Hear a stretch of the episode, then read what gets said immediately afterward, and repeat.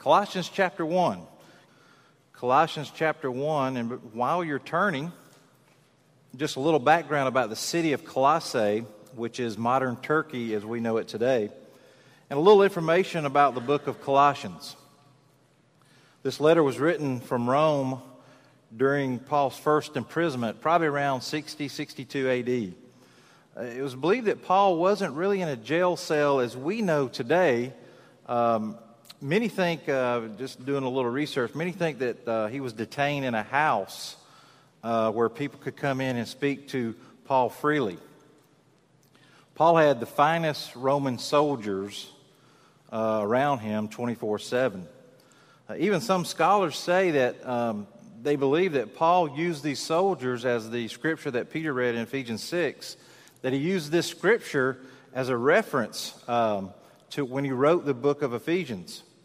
Um, it was likely that Paul was preaching the gospel to these soldiers, and he used their uniforms and their attire that they wore in those days as examples as in these letters that he wrote while he was incarcerated. So Paul was contained physically, but not spiritually. I mean, what a way to gain sermon illustrations, right? Being in prison there. Paul had never visited the city of Colossae. Uh, as Todd mentioned, I think, last month, and uh, as he used uh, Colossians 3, um, Colossae was about 100 miles east of Ephesus. Uh, Colossae was a declining city. Uh, it wasn't thriving as a lot of the other cities in that area. Uh, the economy was on a downward slide. It's believed by some that the church was founded by Epaphras and Philemon, who were converted. If, if you've ever read any of those books, um, they were converted with many of the other people during Paul's uh, three year ministry in Ephesus. So, yeah, what is the purpose of Colossians? Uh, I believe, personally, I think Paul wanted to counteract the error of the people, uh, that they were denying Christ, the deity of Christ, by, you know, they were, they were denying his, um, his preeminence and sufficiency uh, we're not going to be in this text this morning, but in Colossians 1.15, we're going to be in verses 9 through 14 pretty much.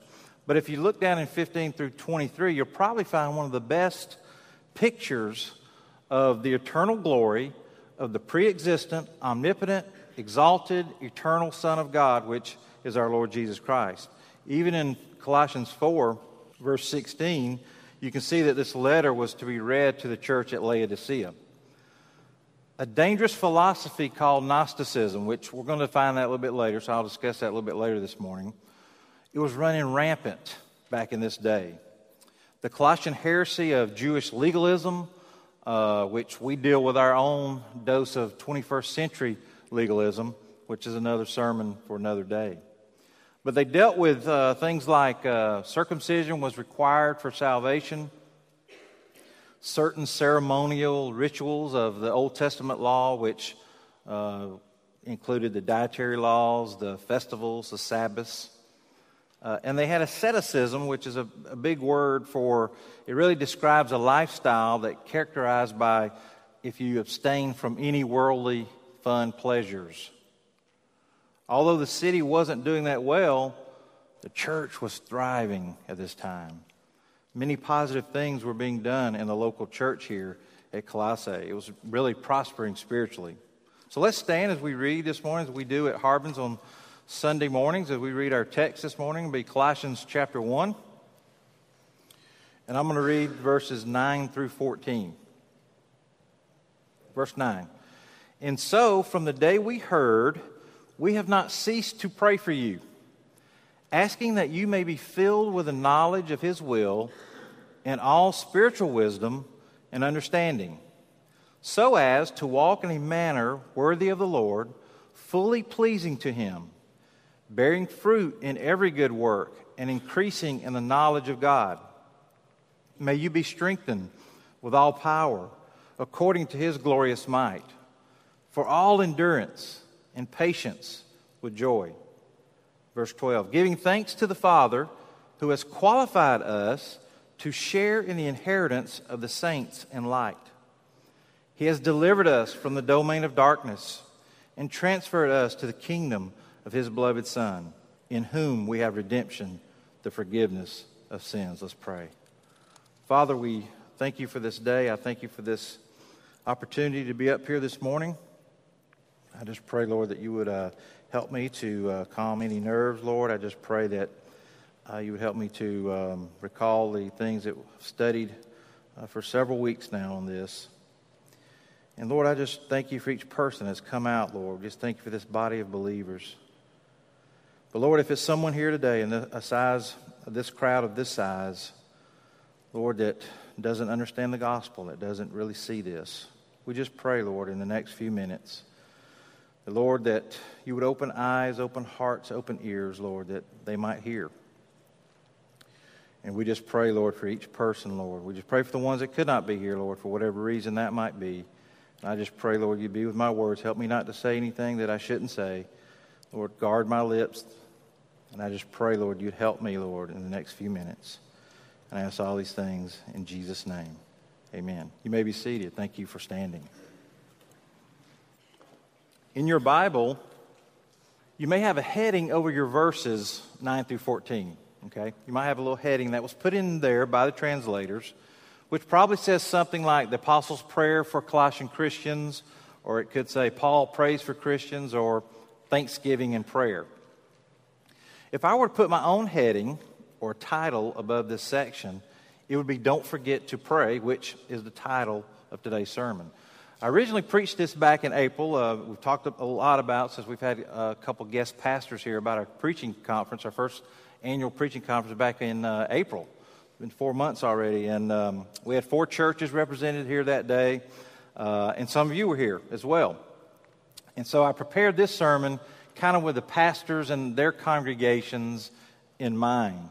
So when the opportunity came up uh, during this sabbatical, I've kind of reworked it a little bit, made a few changes here, and um, so it would kind of apply more to our congregation this morning. So I want to, what I want to speak today about is about prayer concerning our family, our church family here, the body of Christ here at Harbins. So the challenge I want to give to you this morning is that we don't forget to pray for each other. Uh, we pray as we pray for our pastor as he returns, as we pray for the leadership here at Harbins. Now, I know for sure that we all forget to pray for each other for many different reasons. Perhaps some of you struggle with prayer, especially just the fact of not making it a priority in your personal lives. We have to learn to pray. It's a habit that we need to practice on a daily basis. We have people come in this building pretty much every Sunday, even in the summer, so we take a time off from Bible study and small groups. But they come in every Sunday to pray for the service, to pray for the leadership and the needs of Harbins. Each month, the men meet here on a Sunday night, sometimes for four hours. And some of you say now, what, what do you pray for during that time? I mean, four hours? Well, we pray for each other's needs. We pray for you. We pray for the leadership, the ministries, future ministries. And we pray for our children here. We, we have a lot of children that sit here. And we pray that they would come to faith at a young age. Psalm 66 19 says, But truly, God has listened. He has attended to the voice of my prayer. I reminded the audience that day, uh, back in April here, that we need to consider each other as we pray for those pastors that were here that day and, and that we be united for the sake of the gospel. So we see in verse 9, Paul begins and he says, And so from the day we heard. Now, the word so here means on account of, or because of, or for this reason. So before I get too far ahead, before we get too far in this text, I've got to go back about eight verses, just eight verses. I want to look back to verses 1 through 8 to kind of get the context for the message this morning. Now, while we do that, let's keep in mind the question, all right, as we walk through this text what did Paul hear in verse 9? So I want to go through these first eight verses to kind of set the stage here this morning or kind of paint the picture of what we want to look at this morning.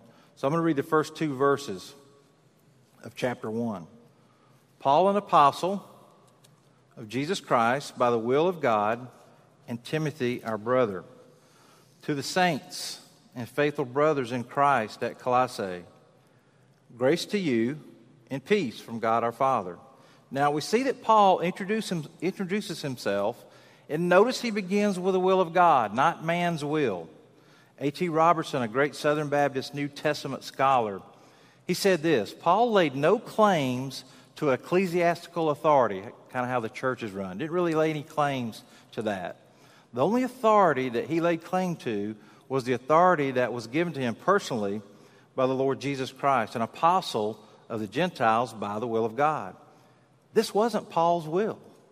Paul is reminding us that it was God's choice and only by God's grace that he was called to be an apostle. And also, if it wasn't for God's grace and mercy, Paul wouldn't be writing this letter to the Colossian Christians, informing them that he was praying for them. Notice Paul always uses grace and peace in his greetings and all his letters. If you remember back uh, when I spoke on 1 Corinthians, when we went through 1 Corinthians, we took two weeks. I mentioned that uh, back in July, that it was common for Paul to use these words in his letters. He always put grace first, then peace. Uh, simply put, in, in my opinion, I think, if you don't have grace, then I personally believe you will not have true peace.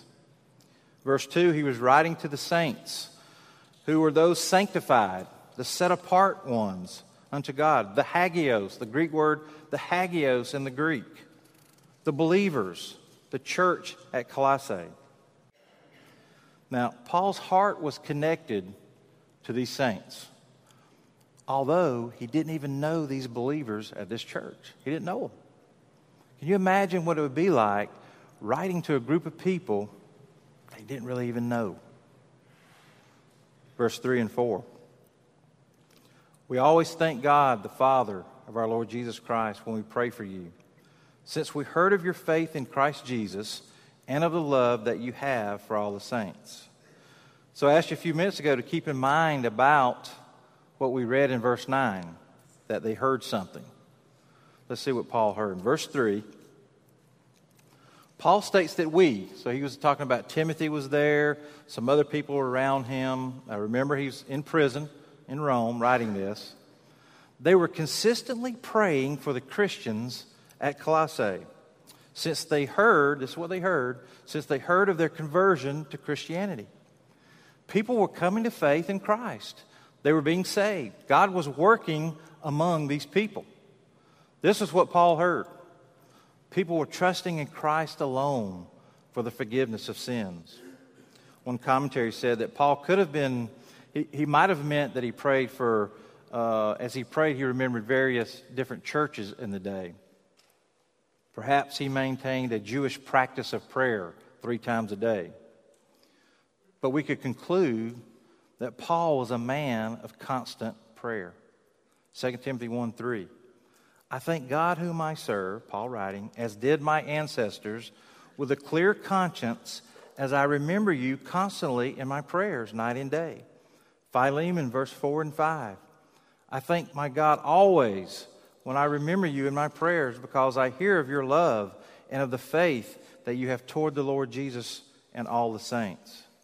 John Calvin said this One of the natural feelings which God has imprinted on our mind is that that prayer is not genuine unless the thoughts are turned upward.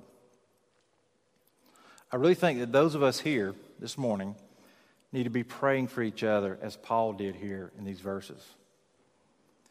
Notice Paul thanked God for the salvation of these people here in Colossae. He didn't thank the people. He gives God the credit for building this church. The people didn't build the church. We know in Matthew 16, 18, Jesus said that he will build the church. Paul didn't thank the brothers and sisters for deciding to follow Christ, for signing a sign up sheet. Okay? But we know by other letters that Paul wrote that he never taught that the saints had anything to do with their salvation. Remember last month we went verse by verse again in 1 Corinthians. We use words like calling, chosen. Paul mentions faith and love in these verses, two virtues of a great church faith in Christ. Okay, so he, he mentions faith, and he also mentions love, which would remind us to love the saints, which mirrors a true saving faith. Now, last month, Todd Upchurch preached here, and he used Colossians 3. And if you remember, he used verses 12 through 16, and he told us about, uh, as far as how Christians should act. Remember, he talked about our duty, our responsibility, our job, if you will. So I want to read chapter 3, which is just a couple chapters over in the book of Colossians. But I want to look at verses 12 through 16. Uh, if you want to turn there, that's fine. But listen to these verses as it just applies to how the church was back in this day and now as we look at the church today. Verse 12. Put on then as God's chosen ones, holy and beloved, compassionate hearts, kindness, humility, meekness, and patience, bearing with one another, and if one has a complaint against another, forgiving each other as the Lord has forgiven you. So you also must forgive. Verse 14. And above all these, put on love, which binds everything together in perfect harmony. And let the peace of Christ rule in your hearts, to which indeed you were called in one body, and be thankful. Let the word of Christ dwell in you richly, teaching and admonishing one another in all wisdom, singing psalms and hymns and spiritual songs with thankfulness to your hearts, in your hearts to God. So back to our text and, and the, getting the context in the first few verses in verse 5 and 6. I want to read those. Verse 5 says, Because of the hope laid up for you in heaven, of this you have heard before in the word of the truth, the gospel, which has come to you, as indeed in the whole world it is bearing fruit and growing as it also does among you, since the day you heard it and understood the grace of God in truth. Now, notice in verse 5, Paul references to the word of the truth, the gospel, which is the complete redemptive work of God. Now, it's, it, it's clear from a study in history, if you study history, that the gospel had not gone out in all the world in the common sense of which we might understand today. Okay? There was not as many countries, not as many people back in this year here in 60, 62 AD. Uh, it was not as many people, not as many countries around in, in the world like there is today. What Paul means, I think, here is it's kind of like when we talk about the doctrine of atonement, which we won't get into today, but when Paul says the gospel is coming to all the world, he means that it's coming to the world of the Jews and the Gentiles. Peter last week even mentioned this language about particular people in Revelation 5. He's not speaking about everybody without exception, but everyone without distinction. He mentions a third virtue of the true spiritual church, and that is hope faith, love, and hope. That hope is a true confidence. They had a true confidence, not a wish, you know, not like I wish I get this for Christmas or I wish I get that, or some of you might be saying, I wish Tony would hurry up and finish this morning, all right? Not that kind of wish. These believers had an assurance of their salvation. They were fully confident and they were heavenly minded. In verse 6, people were growing and bearing fruit. He says the gospel and the growing and bearing fruit which has come to you. They were not seeking God, according to Romans 3:11. And Paul says, since the day you heard it and you understood it. Now, look at this. He just didn't say that those who heard it, remember we talked about last month the general call that goes out, right? The general call. But he wasn't talking about just the people that heard it. He didn't stop there, did he? He didn't stop. Paul said he continued and he said, those that heard it and understood it. We know that some hear it, but not all comprehend. And we close here in the, in the context here in verse 7 and 8 to bring us up to where we want to be this morning. Verses 7 and 8. Just as you learned from Epaphras, our beloved fellow servant, he is a faithful minister of Christ on your behalf and has made known to us your love in the Spirit. Now, in verse 7, Paul refers to Epaphras, who I said earlier likely founded the church here at Colossae. It's believed that he was ministering to Paul in prison, even though he wasn't in prison himself. He had given Paul a good report concerning the believers here in Colossae, even though the false teachers were trying to get into the churches. Paul wrote Colossians as a response from what he had heard from Epaphras. In verse 8, he says, The Holy Spirit had created love in the believers here at Colossae. If you notice, this is the only reference to the Holy Spirit in this letter. In this letter, Paul referred to the activities of God to Christ that he normally associated with the Holy Spirit. Why is that? Some theologians believe that he did this to glorify Jesus. As I mentioned earlier, the Colossian church was threatened by the heresy of denying Christ's deity. I believe Paul wanted to make sure that people knew that Jesus was God. I believe this was done intentionally by Paul. As I stated earlier, we as a local assembly here, born again believers, Christians, need to encourage others, each other. We need to lift one another up. How can we be an example of a true church if we don't have unity with one another? I believe we can use what Paul has already written in this first chapter of Colossians as a guide for our prayer life concerning our future relationships, uh, especially within the church here, as well as our family and, and others, friends. So, when I was preparing this sermon back in April, I was thinking about we had a kind of a time constraint a little bit, so we didn't, couldn't put it all together. But I was thinking about what could be said to these pastors I've already said in attendance here. So I want this morning I want to be challenged. I want us to be challenged this morning to not to forget to pray for one another. In verses 9 through 14, as we come back to the text here, Paul challenges us and reminds us of who we are in Christ, where we are in Christ, and where we're going. I believe in these verses, 9 through 14 of chapter 1, Paul gives us instructions, reminders, and reasons as we pray. So I kind of came up with five prayer requests that I believe Paul had in mind for the church at Colossae as we need to remember each other in prayer. So, the first one we would be filled with a knowledge of His will and all spiritual knowledge and understanding. Go, to, go back to verse 9.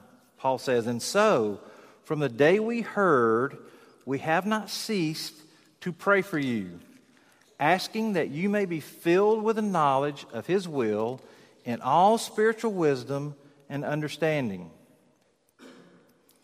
Paul prayed for the saints and the faithful brothers concerning their awareness and their deepest understanding of the complete will of God for them and for all believers. He did this so they would be able to glorify God in their Christian walk. He told them to remind them that their understanding must come through the working of the Holy Spirit in them. And that correct understanding or applying this knowledge is so important to the correct behavior here. Colossians 4:12, you don't have to turn to it, but just over a couple pages.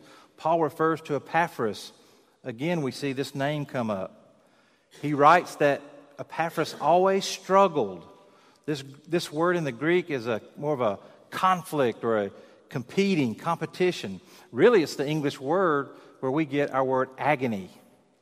He was agonizing for them on their behalf in Epaphras pray, as he prayed. He prayed that they would be mature and fully confident in all the will of God. One commentary said, Paul asked specifically that God would give them a full and exact knowledge of all his desires, his will for them. Now, this is interesting here. I think Todd had mentioned uh, last month he's kind of a word nerd. He likes the words and everything, but I kind of want to join his club a little bit here. I like these words here. But Paul asks when, when it, this word here, this exact full knowledge, this Greek word here for knowledge is different than the normal word that's used for knowledge. The word Paul uses here uh, which is not a coincidence, is epignosis. Epignosis. It means a full knowledge or more precise knowledge. Paul probably prayed for greater knowledge in both of these respects. Back to Philemon, verse 6. And I pray that the sharing of your faith may become effective for the full knowledge of everything, every good thing that is in us for the sake of Christ. That full knowledge mentioned here, same word, epignosis, a more precise knowledge as we just read. This word always describes a moral or religious knowledge in the New Testament. It especially refers to a full and comprehensive knowledge of God's will that rests on the knowledge of God and of Christ. Now, the normal word for knowledge used in the New Testament in the Greek is gnosis. Some of you know that, already knew that. This was a favorite term of the philosophers back in this day. Paul undoubtedly had these guys in mind here when he prayed for epignosis for the readers. He used this different word on purpose. The will of God is what God has revealed in His Word to be correct regarding both the belief or our faith and our behavior, the works or morality. In the broadest sense here, the will of God is the whole purpose of God revealed in Christ. This knowledge included spiritual wisdom. John MacArthur says, the ability, spiritual wisdom is the ability to accumulate and organize principles from Scripture. In other words, to comprehend it. And the understanding is how to apply those principles in daily living. This knowledge would come to them only by the illumination of the Holy Spirit, hence spiritual wisdom. Head knowledge isn't enough. The false teachers in Colossae were evidently promoting what they called a deeper knowledge attainable only by the privileged few, the false teachers and their followers back in this day. The fact that Paul referred to wisdom six times in this brief letter, I believe, underlines its importance. Now, the false teachers here, they promised these Colossian believers that they would be in the know if they accepted these new doctrines. Now, does that sound familiar today? with people coming to your house with a watchtower, the Book of Mormon, another revelation of Jesus Christ, that you would be in the know.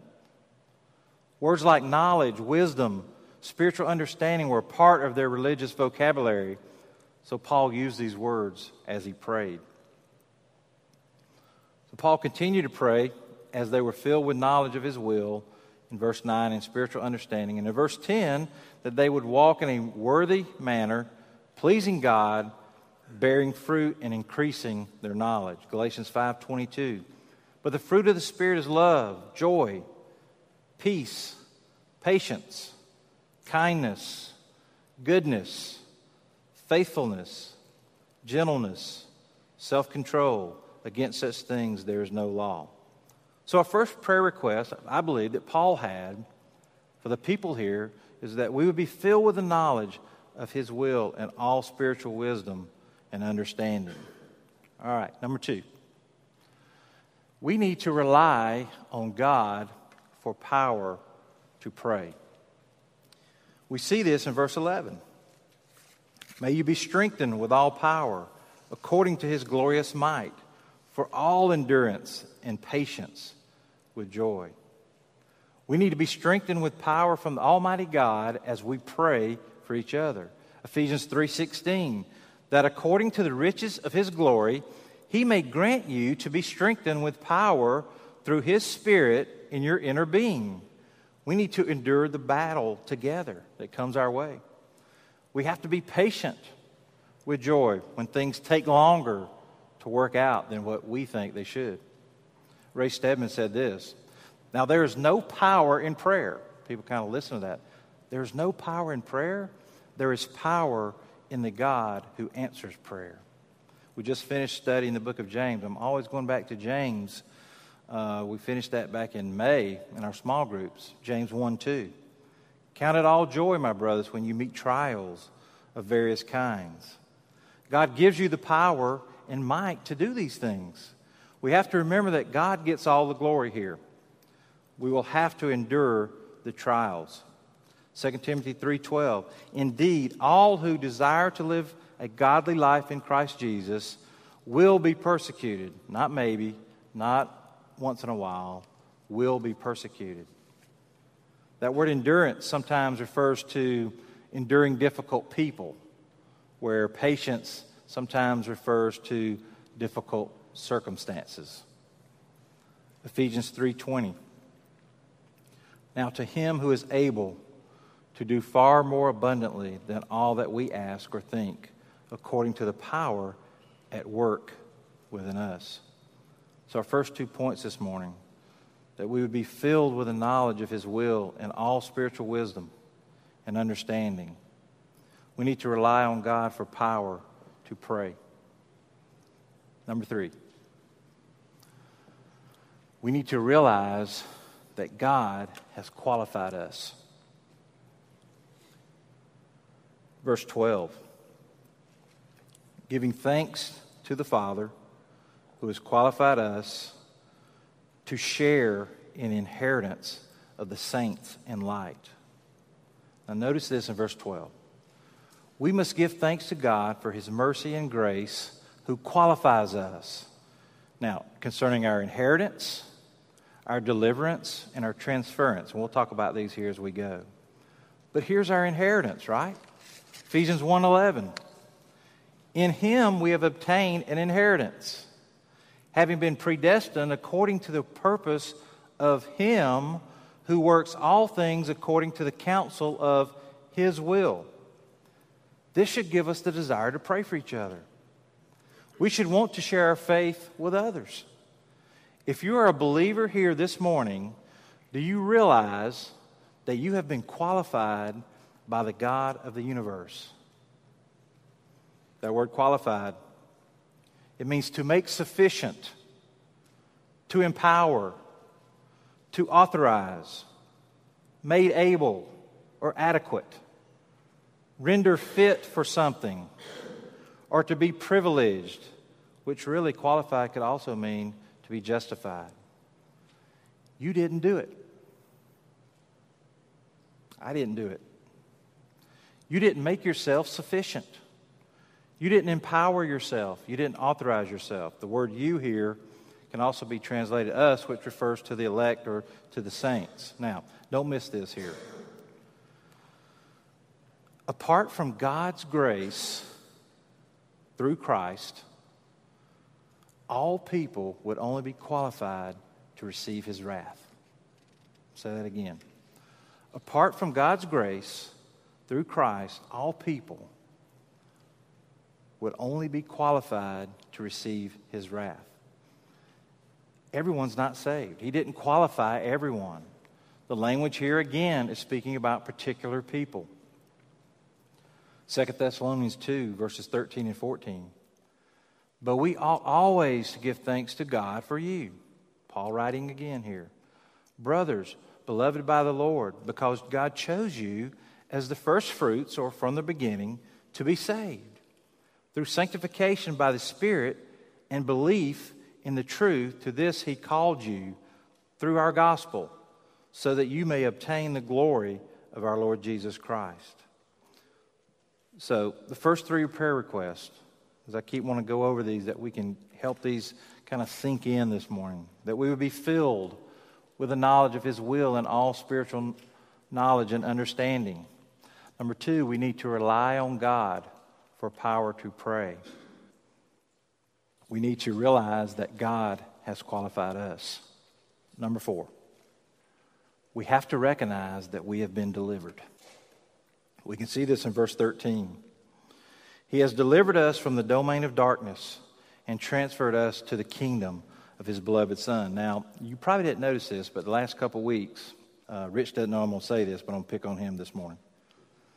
But if you didn't notice the last two weeks that Rich did the people group, I was listening to his prayers, as many of you were, I'm sure you were too. But I listened to him pray, and Rich has the ability to quote scripture. That's, you know, it's, it's hard for me to retain it, you know, sometimes. Um, but he has the ability to retain the scripture as he prays. He quotes the scripture. Well, if you noticed, I don't know if you noticed this, but I caught it. he used this verse twice each two weeks. Didn't use it this morning. I was hoping he's going to go three times, but he didn't use it this morning. But he used this verse when he quoted verse 13 about that we've been delivered, and you could tell his voice changed a little bit. Even when I when I read this, when I study this, I preach this to myself cutting grass, you know, outside. So my voice changes, you know, probably, you know, whatever. But I, I notice that when I read this, it's like he has delivered us from the domain of darkness. You know, our voice kind of changed and transferred us to the kingdom of his beloved son. I noticed that Rich had that enthusiasm as he prayed that prayer, he used this verse. But the word delivered here, it means rescued, to snatch out for oneself, removing someone from danger, right out of, to draw to oneself. Hebrews 2:14. Since therefore the children share in flesh and blood, he himself likewise partook of the same things, that through death he might destroy the one who has the power of death, that is, the devil he has delivered us, removed us from danger, snatched out from the domain of darkness, and transferred us to the kingdom of His beloved Son. God here is the actor, we are the recipients. There's your deliverance. We already mentioned the inheritance, but there's your deliverance, and here's your transference here. The verb translated transferred in this verse can be described as relocating large groups of people from one country to another. There's plenty of uh, illustrations for this about moving people, if you, if you ever moved or whatever.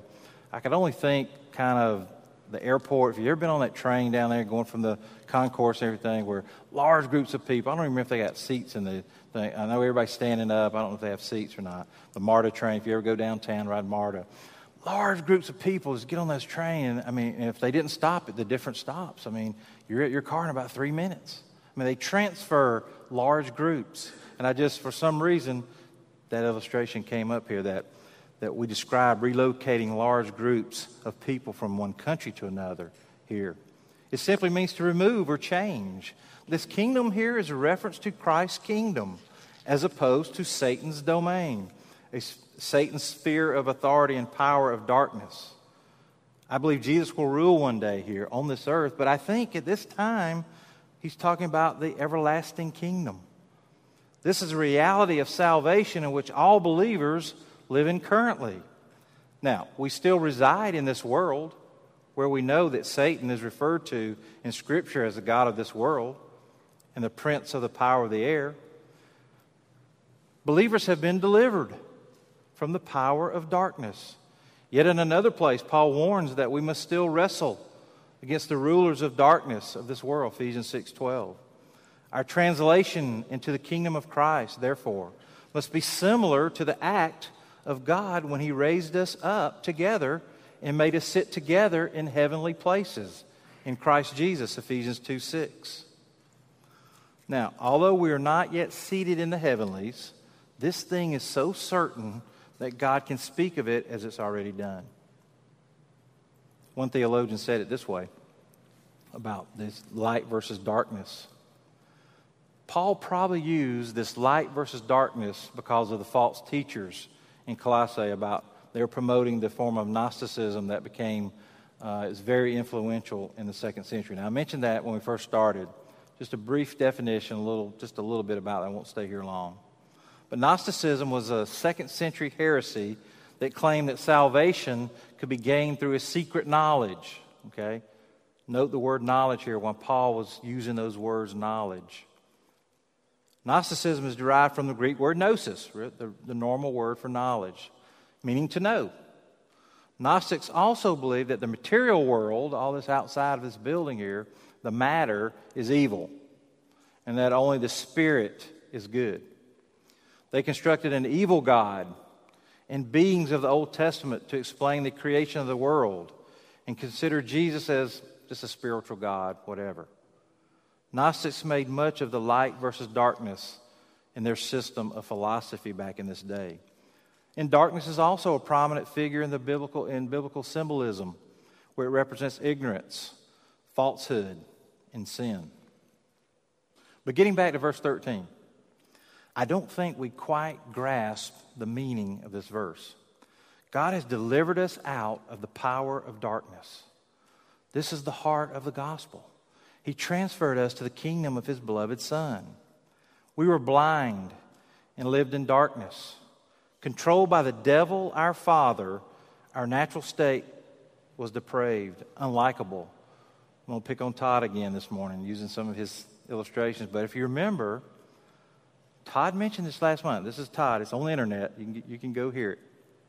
But he mentioned that we wouldn't like him apart from Christ. Remember that? He said, You wouldn't like Todd apart from Christ an enemy of God apart from Christ. He rescued us, He saved us because we were dead in our trespasses and sins. What a privilege it is to pray for each other, to pray for unbelievers, to pray for your family, pray for friends. I played in a golf tournament this Friday, and uh, I always try to strike up some sort of a gospel conversation uh, between four guys. And so we were talking, me and another guy were talking a little bit about church and um, church structure, elders and pastors and things like that. I know that it's just this one little brief point in time. Uh, he said this to lift me up, and he didn't even know he was doing it. He said, "Yeah," he said. he goes to another church, and he said, "In our small groups, we uh, it's so good to have small groups. You know, we don't have a service, midweek service, but so we, it's so nice to have small groups where we can confess some things and ask for prayer, whether it's an illness, whether it's a family situation, financial, whatever it might be. I said, Yeah, it is. It's really nice to have small. I told him a little bit about how we do it, and he told me a little bit how they do it. And I never forget, it's just this one little, might not mean that much to, to anybody else, but he said, You know what? He said, Man, I count it a privilege to pray for other people when they tell me what to pray for. I got the privilege to pray for others. And I said, This kind of fits just right here this morning. Kevin DeYoung, a pastor in Michigan. Kevin says, Don't think you're bothering people when you ask them to pray. It is our privilege to pray for each other. Ephesians 2, verses 4 and 5. But God, being rich in mercy, because of the great love with which He loved us, even when we were dead in our trespasses, made alive together with Christ. By grace have you been saved. So this morning we got four, our first four prayer requests I believe that Paul had in mind here. We'd be filled with the knowledge of his will and all spiritual wisdom and understanding. That we need to rely on God for power to pray. We need to realize that God has qualified us. We have to recognize that we have been delivered. And finally, this morning, the fifth point we need to be reminded that God has redeemed us and forgiven us. Look at verse 14. In whom we have redemption, the forgiveness of sins. We have been redeemed and forgiven. The word redemption really means this it's like someone buys a slave, and once he owns him, he sets him free. First part of 1 Peter 1:18, knowing that you were ransomed. Verse 19 of the same chapter, with the precious blood of Christ. Peter's text last week, Revelation 5 9, the living creatures and the 24 elders sang a new song about how Jesus was slain, and by his blood we are a ransomed people. The word forgiveness of sins here means to pardon or to grant remission of a penalty. God forgives and he redeems us. We don't redeem ourselves. We can't redeem ourselves. If we could, it would always go back to us in something that we did in our bodies.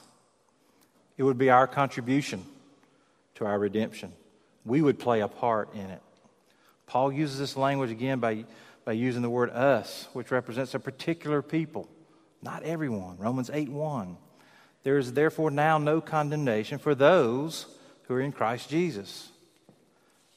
You can look at the pronouns that he uses in the next verse in Titus 2:14.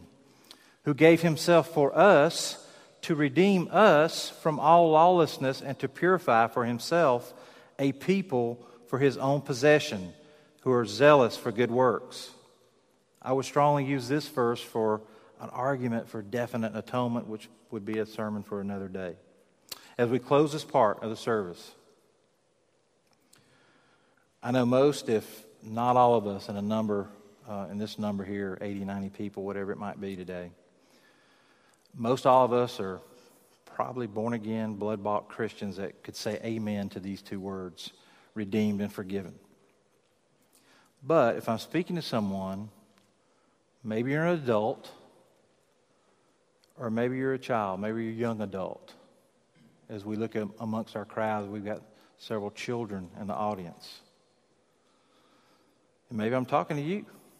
Maybe you're a 13, 10, 12, whatever your age might be. And you just don't understand the gospel. So, what does all this that I've said this morning mean for the unbeliever? I mean, let's face it, if you've never trusted in Christ alone for your salvation, you don't have that spiritual wisdom or understanding or knowledge, that epignosis that we referred to earlier.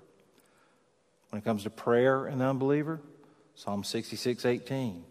If I regard iniquity in my heart, the Lord will not hear. Proverbs 15 29. The Lord is far from the wicked, but he hears the prayer of the righteous. The unsaved have not been qualified. You haven't been justified. You're lost and in your sin without Christ. You haven't been delivered. You haven't been rescued.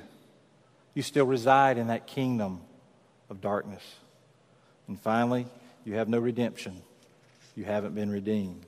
So I want to close at this. You don't have to turn to it, but I want to look at just real quickly as I close. I promise I'm almost finished. Matthew 13, we all know the, the text, 1 through 9, is the parable of the sower and the soils. And a lot of you have heard these stories. Some of you probably could quote the, the verses here on this. But look at verse 9. If you want to turn to it, that's fine. If not, just listen. Matthew 13, 9. Jesus is speaking here and he says, He who has ears, let him hear. Now, unless you had some a physical problem or some kind of uh, issue, everyone at this part where he was talking to people had ears, okay? Some possibly could not hear because of they were deaf. But many had ears and their hearing was fine, but they couldn't hear. Now let's look at verses 10 through 17 of the same chapter. Jesus was speaking to the disciples, and the disciples came and said to him, Why do you speak to them in parables? Jesus answered, he answered to them and he said, To you it has been given to know the secrets of the kingdom of heaven. But to them, other people he's talking to here, it has not been given. For to the one who has, more will be given, and he will have an, have an abundance. But from the one who has not, even what he has will be taken away. Verse 13 of Matthew 13. This is why I speak to them in parables, because seeing they do not see, hearing they do not hear, nor do they understand. Indeed, in their case, the prophecy of Isaiah is fulfilled that says, You will indeed hear, but never understand, and you will indeed see, but never perceive. For this people's heart has grown dull, and with their ears they can barely hear, and their eyes they have closed lest they should see with their eyes and hear with their ears and understand with their heart in turn, and I would heal them. But blessed are your eyes, for they see, and your ears, for they hear. For truly, I say to you, many prophets and righteous people long to see what you see and did not see it, and to hear what you hear and did not hear it. God is the one who saves this morning. He's the one that opens your ears opens your eyes, and opens your hearts. Are you being called this morning? Remember last month we talked about being called? Are you being called this morning? Not just that general call, but that effect, effectual call. I challenge you this morning to put your faith in Jesus, to trust in Christ alone for the forgiveness of sins, to repent of your sins and come to Christ. If you're a believer today, I challenge you not to forget to pray for each other in this church and to pray for our pastor as he returns next week, Lord willing, here. John Bunyan said it like this In prayer, it is better to have heart without words than words without a heart. So when you pray this week, remember these people that sit in these chairs every week. Okay? Remember these people as we go forth together with the gospel. So I'll leave you this morning with the title of this sermon, don't forget to pray. Let's pray. Father, I thank you for this day. I thank you for this time. Uh, I just pray, Lord, that, um, Lord, we brought honor and glory to you this morning. And Lord, I do pray for any lost here in this, this crowd this morning. I just pray, God, that you would rescue them, that you would save them. I thank you for each person that paid attention this morning, Lord, that the support. And I just pray for them and blessings for them. And again, the ones that could not be here for illness or whatever, traveling or whatever case it might be, I just pray for them uh, as we want to remember them in prayer this morning, Lord. Go with us now as we close this service. And we ask all these things in Jesus' name. Amen.